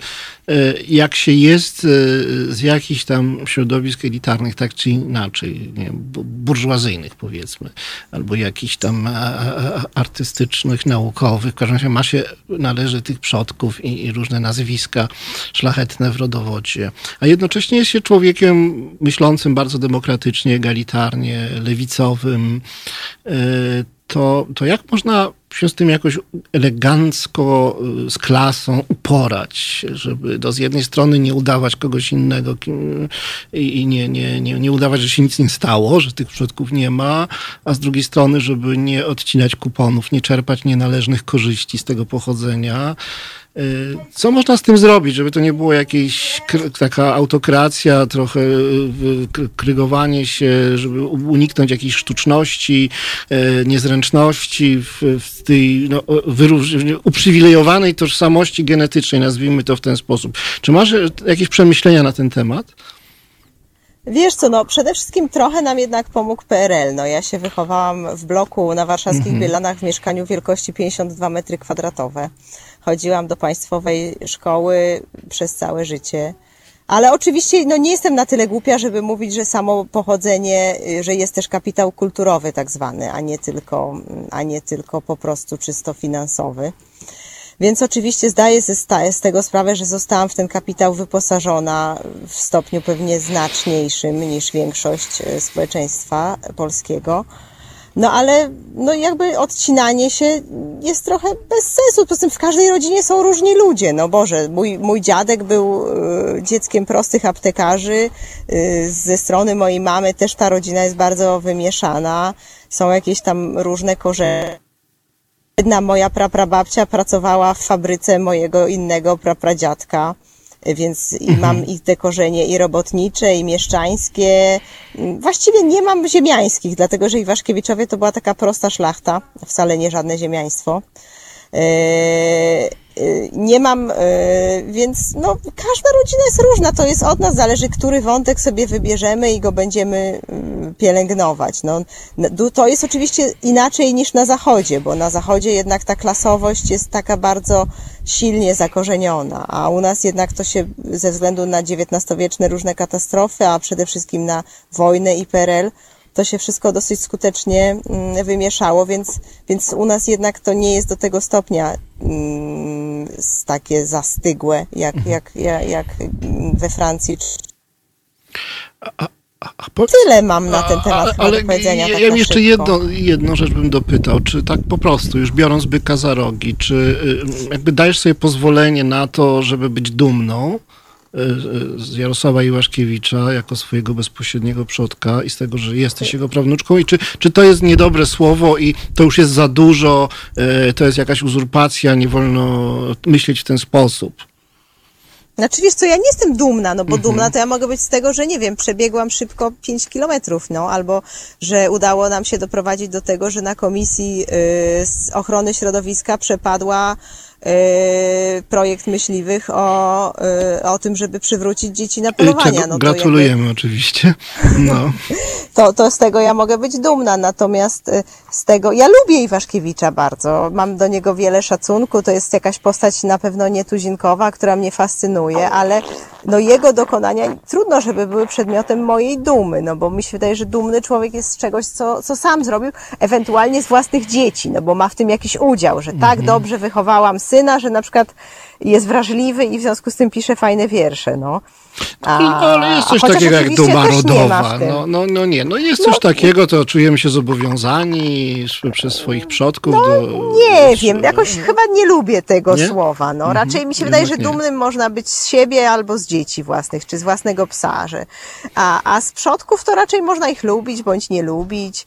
No ale jednak zrobiłaś dla tych przodków coś bardzo ważnego. Napisałaś książkę, co, która dla mówi... nich i dla siebie no, też trochę, no. No dla nich, trochę dla ich pamięci. Dla no i dla całego Ta społeczeństwa, książka? bo to nie o byle kim jest książka.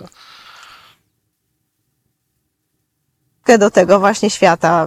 Tak, o, to prawnuczka Iwieszkiewicza, o, to ona na pewno ma dużo mądrego do powiedzenia. No taki jest ten świat okropny. Ja pisałam tę książkę totalnie świadoma tego, że e, Zresztą to nie pierwszy raz w życiu tak pograłam. No jak w liceum na początku na przykład miałam trójki z polskiego, bo pani nie sprawdzała mm -hmm. naszych wypracowań i nie chciało jej się czytać, a ja się trochę wstydziłam na początku. A później zrobiłam wywiad z moją babcią. Mhm. żeby trochę jej pokazać, z kim ja ona ma do czynienia. Mhm. I już później dostawałam same piątki, no. Mhm. Ale no wiadomo, że człowiek gra trochę różnymi rzeczami, które mogą mu się w życiu y, przydać. Ale oczywiście ta praca nad ciekawa. To jest też kawał historii Polski. Oczywiście bardzo wiele, to jest przyjemne, że mnóstwo osób do dzisiaj, ta książka wyszła w 2012 roku, a do dzisiaj spotykam ludzi, którzy mi za nią dziękują, którzy mówią, mhm. że ją przeczytali, że była w jakimś sensie ważna, bo na przykład otworzyła wspomnienia rodzinne z ich własnej rodziny. Ale no to wszystko nie jest jakoś przedmiotem dumy, raczej takiej fascynacji, ciekawości, nie wiem, zainteresowania. Powtarzam słowa, ale no, no rozumiesz o co Ale wychowywano cię w taki sposób, że no, jesteś dziedziczką pewnej tradycji. Nie, nie, nie. U nas to słowo to jest, tego? śmieszy wszystkich Aha. to słowo. Nikt tego nie używa. Tradycja i dziedzictwo to są dwa słowa, które są najbardziej wyśmiewanymi słowami u mnie w rodzinie, chyba jakie istnieje. No ale to trochę, a nie jest to tak jak w żydowskich rodzinach inteligenckich, że się szmoncesy opowiada i się wyśmiewa e, egzaltowanych neożydów, że czy nie jest tak, że po prostu jest taki problem w rodzinie, jak pochodzenie no, i Wiesz przodek. co, no jest oczywiście trochę, tam ktoś może nam zarzucić wrzucić jakiś rodzaj snobizmu. No ja widzę mhm. snobizm na przykład u mojego taty, a Aha. u siebie nie, a, a, a mój ojciec z kolei jest totalnie antysnobistyczny, całe życie się przedstawiał, że jest studniarzem. Nawet moja matka miała do niego pretensje, jak na Żoliborskiej Unii Demokratycznej startował do jakiejś władz partii i powiedział, że jest studniarzem. Ona mówi, no czemu nie powiedziałeś, że jesteś geologiem przynajmniej? Mhm. I oczywiście ja wiem, z czego to wynika, że mój ojciec o, so, o, sobie mówił, że jest studniarzem, bo właśnie nie chciał mieć poczucia, że jedzie jakoś na na opinii swojej, swojej rodziny. E, no, wiesz co, to są To wszystko też bardzo jest złożone rzeczy. To, no, no, to jest cała dialektyka. No, można być dumnym z pochodzenia Mhm. i dumnym z tego, że się nie czerpie korzyści z pochodzenia. To od tego się nie ucieknie. Od dialektyki się Mhm, nie ucieknie. Każdy się musi w swoim tożsamościowym projekcie jakoś u, u, usytuować w tym dialektycznym dwutakcie, w tę albo w tę. E, no nie, nie, nie rozstrzygniemy z tego, bo, bo dialektyki nie ma ucieczki. Ale w każdym razie, e, tak czy inaczej, jesteś kim jesteś, e, jesteś tą prawnuczką i, i jesteś znawczynią tej problematyki iwaszkiewiczo-logicznej i musimy do tego się odnieść. E, e, W następnym odcinku proponuję naszej, naszej rozmowy po piosence, którą zaraz zagramy. Będę cię chciał zapytać o ten twój świat rodzinny i o tych wspaniałych ludzi, którzy no, byli twoimi przodkami jednak. Chciałbym, żebyśmy się czegoś o tym więcej dowiedzieli. A teraz, panie Filipie, co gramy? Tym razem gramy Chasing Pavements, Adele. Słuchajcie powtórki programu.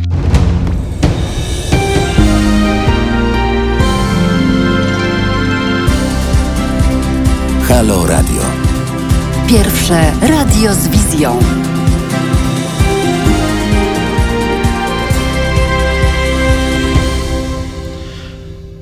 Dzień dobry. Filozofia życia, program Jana Hartmana, poniedziałek 13.15. Jesteśmy w Halo Radiu. Mm, Teraz małpa halo.radio, telefon 22 39 059 22. Mamy słuchacza na linii, zaraz oddamy mu głos. Przypomnę tylko, że naszym e, gościem jest dzisiaj dr Ludwika Włodek z Uniwersytetu Warszawskiego, e, również soc- socjolożka, reportażystka, znawczyni Europy, y, Azji Środkowej, y, działaczka antyłowiecka, osoba o wielu twarzach, y, również prawnuczka Jarosława Iwaszkiewicza- i autorka książki na temat tej rodziny. O tym będziemy właśnie za chwilę rozmawiać, ale mm, wcześniej oddajmy głos słuchaczowi. Nie wiem do czego nawiążę, bo nie zdążyłem się dowiedzieć. Słuchamy. E, Dzień dobry. E, Mam na imię Marek, dzwonię z e, samego środka Niemiec, dosłownie z sesji północnej. E, A chciałbym nawiązać do tematu Azji Środkowej, bo to jest taki pasjonujący temat, niestety tylko tak ze względu na czas, tylko tak pobieżnie dotknięty. Chciałbym wszystkim osobom, które, które tematem się zainteresowały, polecić fantastyczną książkę Maxa Cegielskiego, e, pod tytułem Wielki Gracz. Pani doktor na pewno, na pewno coś na ten temat wie. E, dotyczy to nie tylko Tadżykistanu, ale Nie całego, wiem coś, całego tylko regionu. oczywiście znam tę książkę i znam postać No właśnie, o której ta książka traktuje.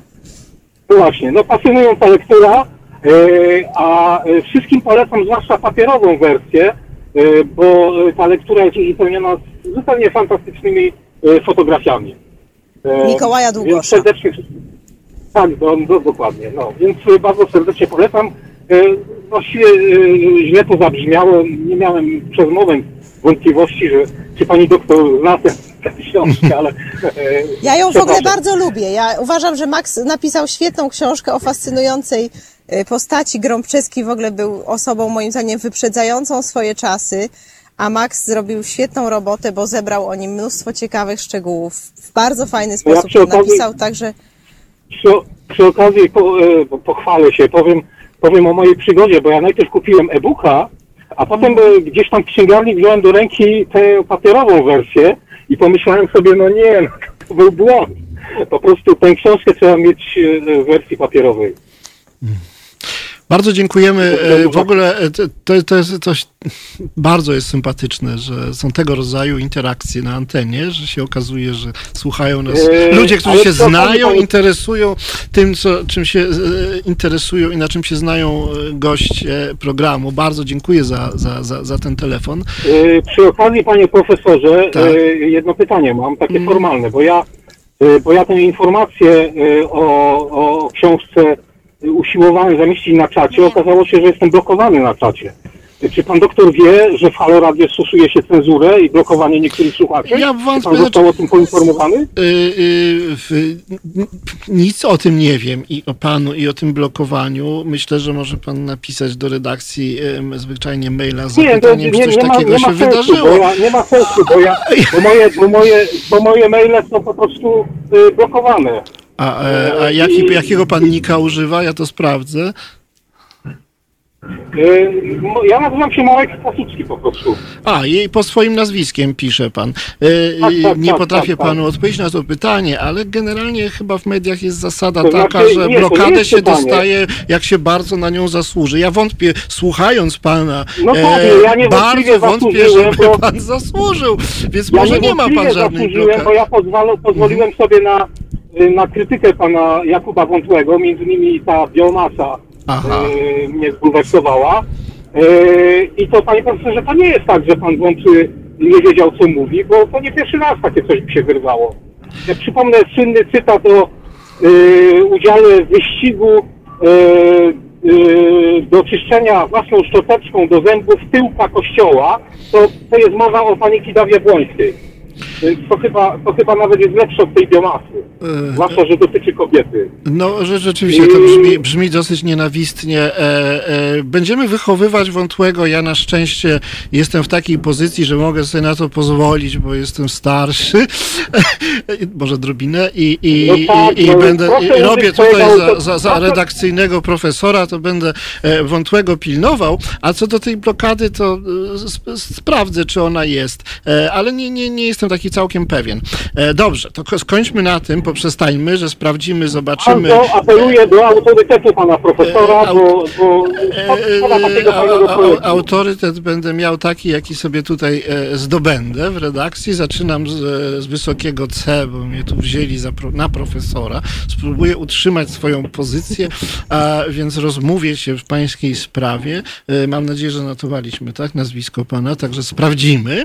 A krytyka w każdym razie, to mówię a priori, e, jest w pełni dozwolona na antenie, poza anteną, w korespondencji. Jesteśmy w obywatelskim, jest jest otwartym radiu. Nikt tutaj nie ma zakneblowanych ust i cenzury e, nie stosujemy. Bana można dostać tylko i wyłącznie za hejt. Nie ma innego powodu, dla którego można dostać bana. Nie podejrzewam pana o hejterstwo.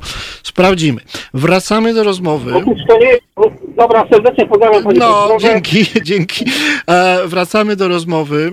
E, e, jesteśmy, e, powiedzmy, przenieśmy się do stawisk, do Podkowy Leśnej, do Otrębus. To są takie miejscowości położone dwadzieścia kilka kilometrów na zachód. trębusów od, chyba się do odmienia. trębusów, i przepraszam. Stawiska, jedno stawisko, a nie dwa stawiska. do stawiska, tak, to stawisko, tak, które jest położone w Podkowie Leśnej, prawda? I Otrębusy, to troszkę bliżej Warszawy. Do Otrębusów. Uf, do Ale w Otrębusów. Otrębusach to...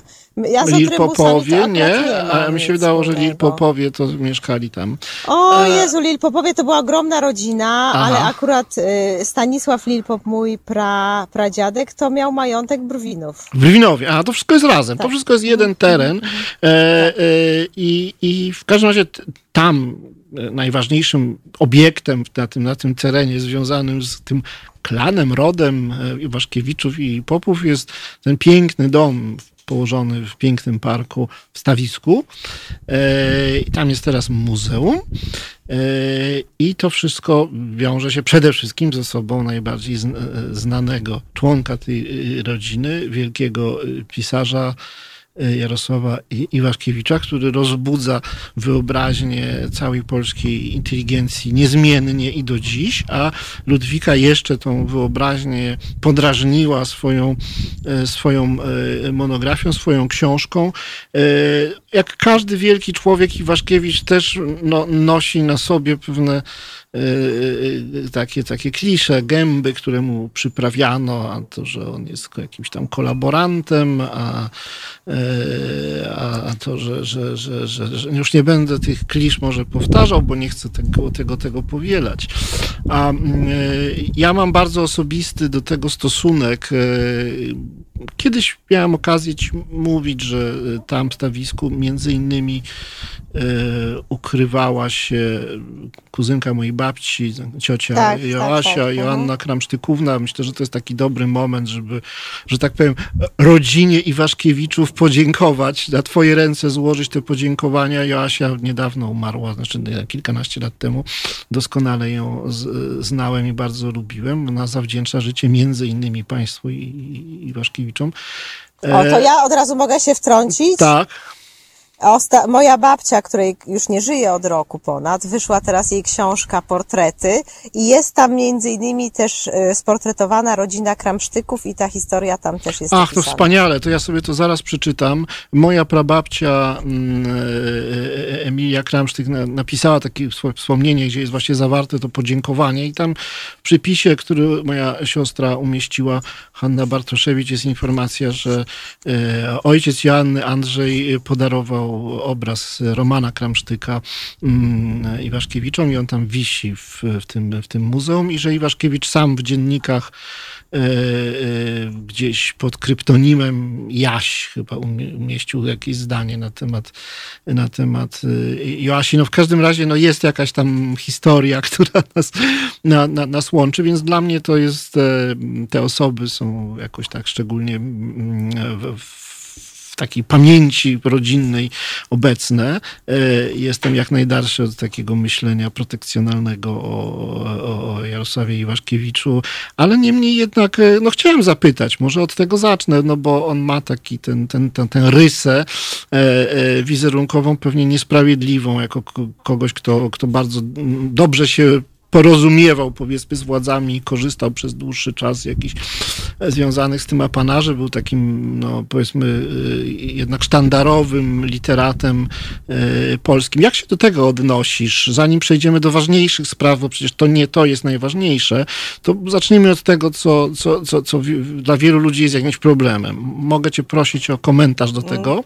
Tak, to znaczy, no Iwaszkiewicz wybrał sobie taką polityczną y, pozycję, a nie inną, ale chciałam, może to jest takie wredne przypominać tutaj, że wiersze y, socrealistyczne i y, hołdy władzy pisał nie tylko on, pisali to też jego i koledzy z Kamandryci, i pisali to właściwie większość wybitnych twórców, którzy później na przykład te wiersze wykreślali z kolejnych antologii.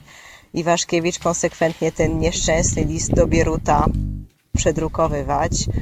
E, ja oczywiście nie zgadzam się z tym, jaką on drogę wybrał, ale z drugiej strony rozumiem, że było w tym mnóstwo racjonalności, mnóstwo też troski o kulturę polską, że z drugiej strony łatwo jest to mówić z perspektywy już zmienionego ustroju, obalonego komunizmu, rozpadłego Związku Radzieckiego i, i tak dalej, i tak dalej. W każdym razie to, że on był sztandarowym pisarzem PRL-u, to chyba jednak jest zbyt daleko idące, no bo Iwaszkiewicz, przypominam, że oprócz dwóch opowiadanek i tego nieszczęsnego wiersza właściwie nie skalał się ani socrealizmem w sztuce, ani jakimś niesamowitym y, entuzjazmem y, w popieraniu y, tej władzy. Owszem, korzystał z tego, że był prezesem literatów, że był posłem na Sejm, że mógł wyjeżdżać za granicę, że działał w tym Komitecie Obrońców Pokoju. Ja tu nie chcę z niego zrobić opozycjonisty. Absolutnie nie i pewnie było w tym bardzo dużo też takiego mm, wygodnictwa i takiej chęci błyszczenia i po prostu posiadania możliwości właśnie, których inni ludzie w Perylu nie mieli, jak to był spędzania wakacji we Włoszech, jeżdżenia na różne konferencje od Ameryki Południowej poprzez różne kraje europejskie, na tych właśnie ulubionych Włoszech e, Iwaszkiewicza, mm, Iwaszkiewicza skończywszy.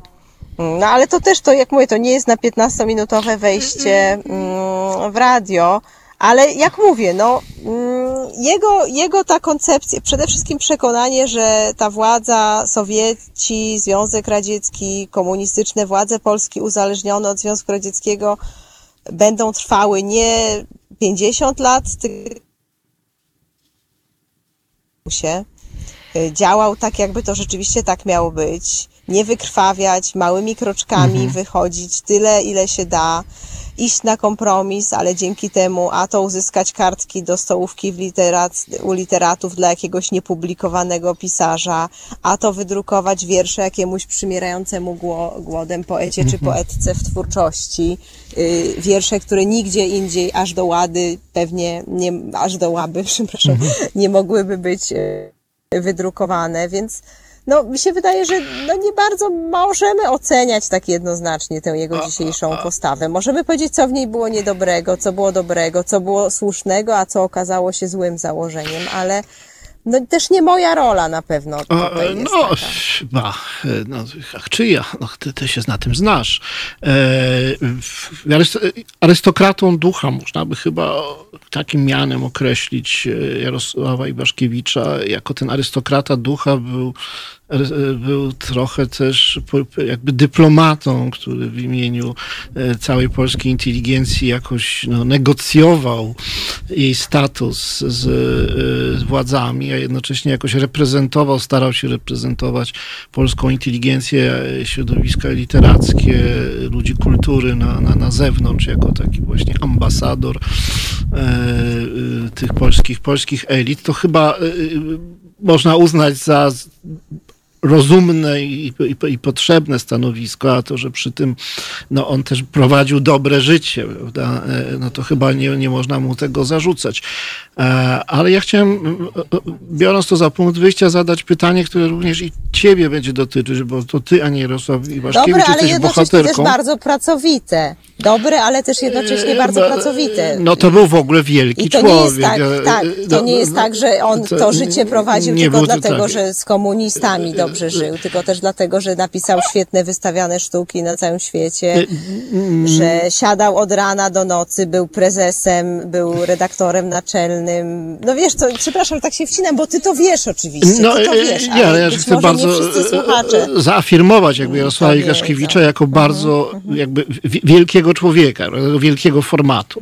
I w związku z tym e, e, chciałem zapytać e, o to, czy, czy mogłabyś pokusić się, że- żeby w krótki sposób scharakteryzować jego, ja wiem, światopogląd, postawę polityczną, jego, y, y, no, możemy powiedzieć, taki profil e, ideowy i mm, odnieść się do tego. Znaczy, czy, czy jakby czujesz No ale to, solidarność to z nim? przy... mhm. Z nim, czy, czy Wydaje jesteś... się, że to zrobiłam właśnie. no, y, ja, ale no nie, jeśli chodzi Że o... właśnie to zrobiłam. E, Ale to Mówiąc jakby- o, o, o A, stosunku do o to, PRL-u, nie, w ogóle, bardziej sze- A. szerzej. Czy, jaki to był A, człowiek czy i był jego tam pogląd? liberałem, czy socjalistą? Czy bardziej tak, o to tak, ci czy on był, czy, czy w jakiejś mierze był to człowiek jednak konserwatywny, myślący tak Mhm. po przedwojennemu, czy to był bardzo jednak postępowo myślący człowiek, jak to się wtedy mówiło? E, Czy jesteś w jakimś sporze osobistym, powiedzmy, czy można powiedzieć sobie tak wyobrażasz, dialogujesz w myśli z Iwaszkiewiczem, czy, e, czy, czy jesteś e, krew z krwi, kość z kości, czy jesteś właśnie jakimś innym, ustawiasz się jakoś w opozycji do mentalności, kultury, którą on reprezentował. To mnie bardzo interesuje, jakby ty na tle Iwaszkiewicza. No nie, no jestem kimś innym, bo żyję w innym, w innym mam doświadczenia i tak dalej oczywiście. Ale też nie żyję na jakiejś zupełnej kontrze. No jak mówię, ja do niego czuję wiele takiej osobistej sympatii. Uwielbiam to, co pisał. Często bardzo ciągle wracam do jego opowiadań, do jego wierszy, do jego yy, tego, co pisał jako eseje, jako jakieś felietony. No nie wróciłam na przykład do Sławy i Chwały, którą przeczytałam chyba w końcówce liceum, ale może też kiedyś ją jeszcze przeczytam. Y, No, wydaje mi się, że ta postać jest, on jest naprawdę, to jest człowiek, który strasznie długo żył, strasznie długo w czasie tego swojego życia zrobił. Y, Trudno go tak jednoznacznie scharakteryzować. On z jednej strony był, miał bardzo postępowe poglądy na różne rzeczy, żeby już tak mówić y, tym językiem mm, takim tradycyjnym. A z drugiej strony też było w nim pewnie trochę jakiegoś takiego mieszczańskiej obłudy, chociaż oczywiście sam się tym brzydził i twierdził, dlatego właśnie wyśmiewano na przykład rodzinę Lilpopów na stawisku, że to taka właśnie jest kołtuneria mieszczańska. No kołtuneria nie używano tego słowa, no ale że to taka burżuazja o ciasnych horyzontach, a i Waszkiewiczowie uważali się jednak za bohemę artystyczną. Y, ludzi zupełnie innego mm, pokroju. Y, no, ja trochę też piszę o takich rzeczach w tej książce swojej pra, tam podaję różne przykłady i obyczajowe, i, i towarzyskie, i społeczne. No, ja przede wszystkim czuję bardzo dużą sympatię do moich pradziadków, bo też muszę wspomnieć Annę Iwaszkiewiczową i, i taką też trochę fascynację tymi osobami, ile oni wiedzieli, ile oni czytali, jak szalenie oni byli dobrze wykształceni, mimo że nie skończyli żadnych studiów. Dziadek zaczął dwa mm, Kierunki, kierunki bo i prawo, i w- konserwatorium ostatecznie nic nie skończył, ale y, no to, że przyjechał z tej, y, do tej Warszawy, był takim trochę brzydkim kaczątkiem, a z drugiej strony był najlepiej wykształconym z, tym, z, z tych skamandrytów, największym erudytą z nich, co zresztą później zaprocentowało i, y, i ta wszechstronność jego twórczości trochę to, mm, trochę to pokazuje. Ale ja nie wiem, no ja nie jest tak, że ja 24 godziny na dobę myślę o Iwaszkiewiczu, nawet chyba nie raz dziennie, no. Więc to nie jest jakiś problem dla mnie, z którym bym się musiała parać. Yy, raczej taka miła rzecz, no, że ktoś taki ciekawy i mądry yy, był jednocześnie moją rodziną. No dobrze, ale jeszcze jedno pytanie odnośnie do Iwaszkiewicza. Yy, Ja mam taką obsesję, że sobie wyobrażam, że różni wielcy ludzie wstają z grobów i komentują współczesność. Czy mogłabyś się pokusić o taką hipotezę, co by było, gdyby Iwaszkiewicz Nie, no pojawił na to, że ka- nas? ka- Iwaszkiewicz potępiłby PiS, nie namówisz mnie na to, no. Nie, nie, no, no nie No tak pewnie trywialnie, pewnie by no, no, potępił, no, ale no. może, ale, ale, Pewnie by- ale może coś właśnie nietrywialnego przychodzić do głowy na, w ramach takiego No, eksperymentu. pamiętaj, że on był też taki dosyć krytyczny właśnie w stosunku do inteligencji, Aha. W stosunku do, do tego wszystkiego, co się dzieje. Z drugiej strony miał ewidentnie taką fascynację też ludem. A, no właśnie. Na ile to wynikało z jakiejś erotycznej fascynacji młodymi mężczyznami z ludu? Trochę też pewnie, ale nie tylko na pewno, bo jest u niego mnóstwo takiej właśnie takiej właśnie fascynacji tymi zwyczajami ludowymi, taką jakąś taką siłą drzemiącą w ludzie. No to jest takie trochę wręcz starodawne. Dzisiaj nam się trochę chce śmiać od Trochę tego, patriarchalne, trochę tak? małopolskie. Parobek, takie tak. trochę ma, tak, ale ewidentnie coś takiego przebija z niektórych e, przynajmniej rysów twórczości Waszkiewicza, a z drugiej strony też o z ogromnym dystansem patrzył na tą swoją pozycję inteligenta, inteligenckości. Był na pewno człowiekiem, który był takim też piewcą Polski prowincjonalnej. Takiej właśnie drobnej inteligencji z prowincji. E, Ja uwielbiam to w nim, że nie wiem, wszystkie te jego na przykład y, teksty z podróży po Polsce, mm, czy o Sandomierzu, czy o różnych miejscach, że nie wiem, jedzie do jakiejś małej miejscowości i tam na przykład, nie wiem, wdaje się w jakąś długą rozmowę z panią nauczycielką, y, czy z panem jakimś młodym poetą, czy z panią, y, która... I zresztą to jest, ślady tego są w korespondencji jego, że nie wiem, moja na przykład koleżanka, którą znam z ruchów antyłowieckich, mówiła mi, że jej ojciec był młodym poetą i ona ma do dzisiaj korespondencję od Iwaszkiewicza, kiedy on do niego po prostu napisał. I ten Iwaszkiewicz, wyobraź sobie, przez parę listów y, analizował te jego wiersze, jakby wdawał się w taką rozmowę jak równy z równym, mimo że no ja nie wiem ilu dzisiaj jest y, wybitnych twórców, y, którzy, mm, którzy by w ogóle y, przeczytali takie rzeczy i jeszcze im by się chciało odpowiadać, no. A tego, nie, tego było naprawdę dużo. On miał bardzo dużo różności w bardzo różnych kręgach i był chyba rzeczywiście lubiany przez ludzi po prostu. E, Jemu w jakiś sposób mogło być łatwiej wtedy. Sprawy były dosyć oczywiste, albo byłeś e, no, w, w jednoznacznej elicie, takim właśnie zamożnym arystokratą ducha, albo byłeś inteligentem na placówce prowincjonalnym, ale każdy wiedział, jaką ma rolę w społeczeństwie. Chciałbym na, na koniec, bo nasza audycja się już kończy, e, prosić cię o, takie, o taką refleksję e, na tle tego, mm, co mówiliśmy o Iwaszkiewiczu.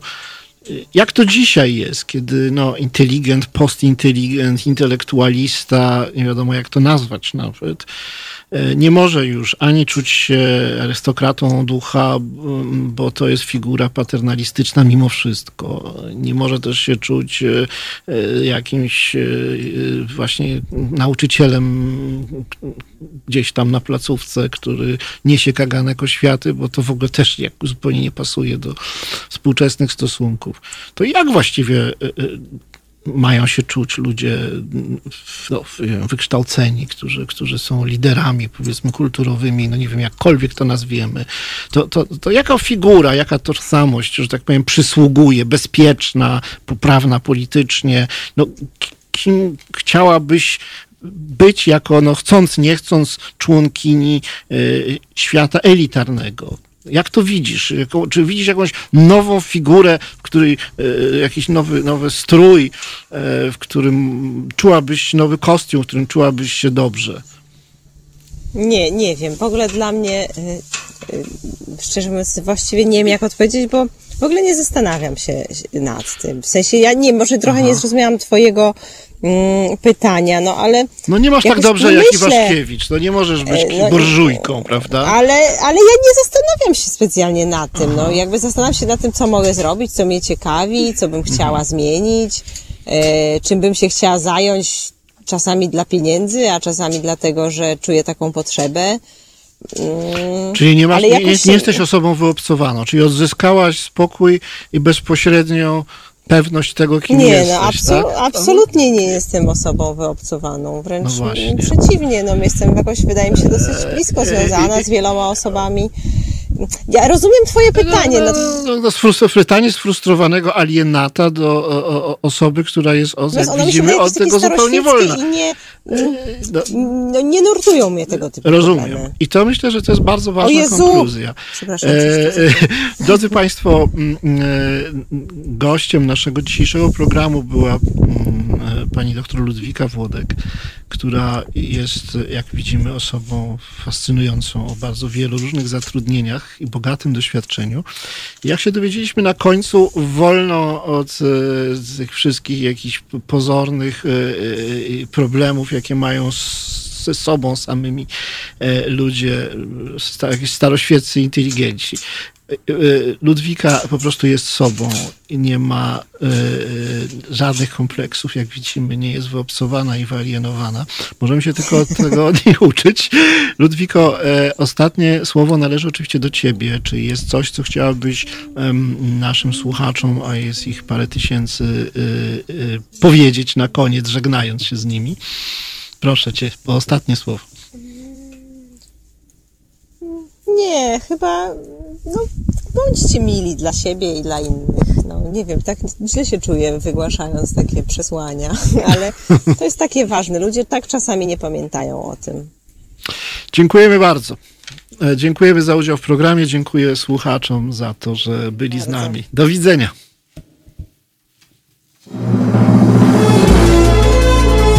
Halo Po co nam Halo Radio?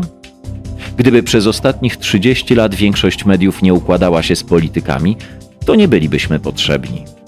Już dawno temu media zapomniały, że powinny być dla ludzi, a nie po to, żeby wspierać konkretnych polityków. W Halo Radiu wierzymy w etos pracy dziennikarza oraz w to, że media nie mogą opowiadać się za jakąkolwiek partią ani politykiem, ani schlebiać waszym prywatnym politycznym sympatiom.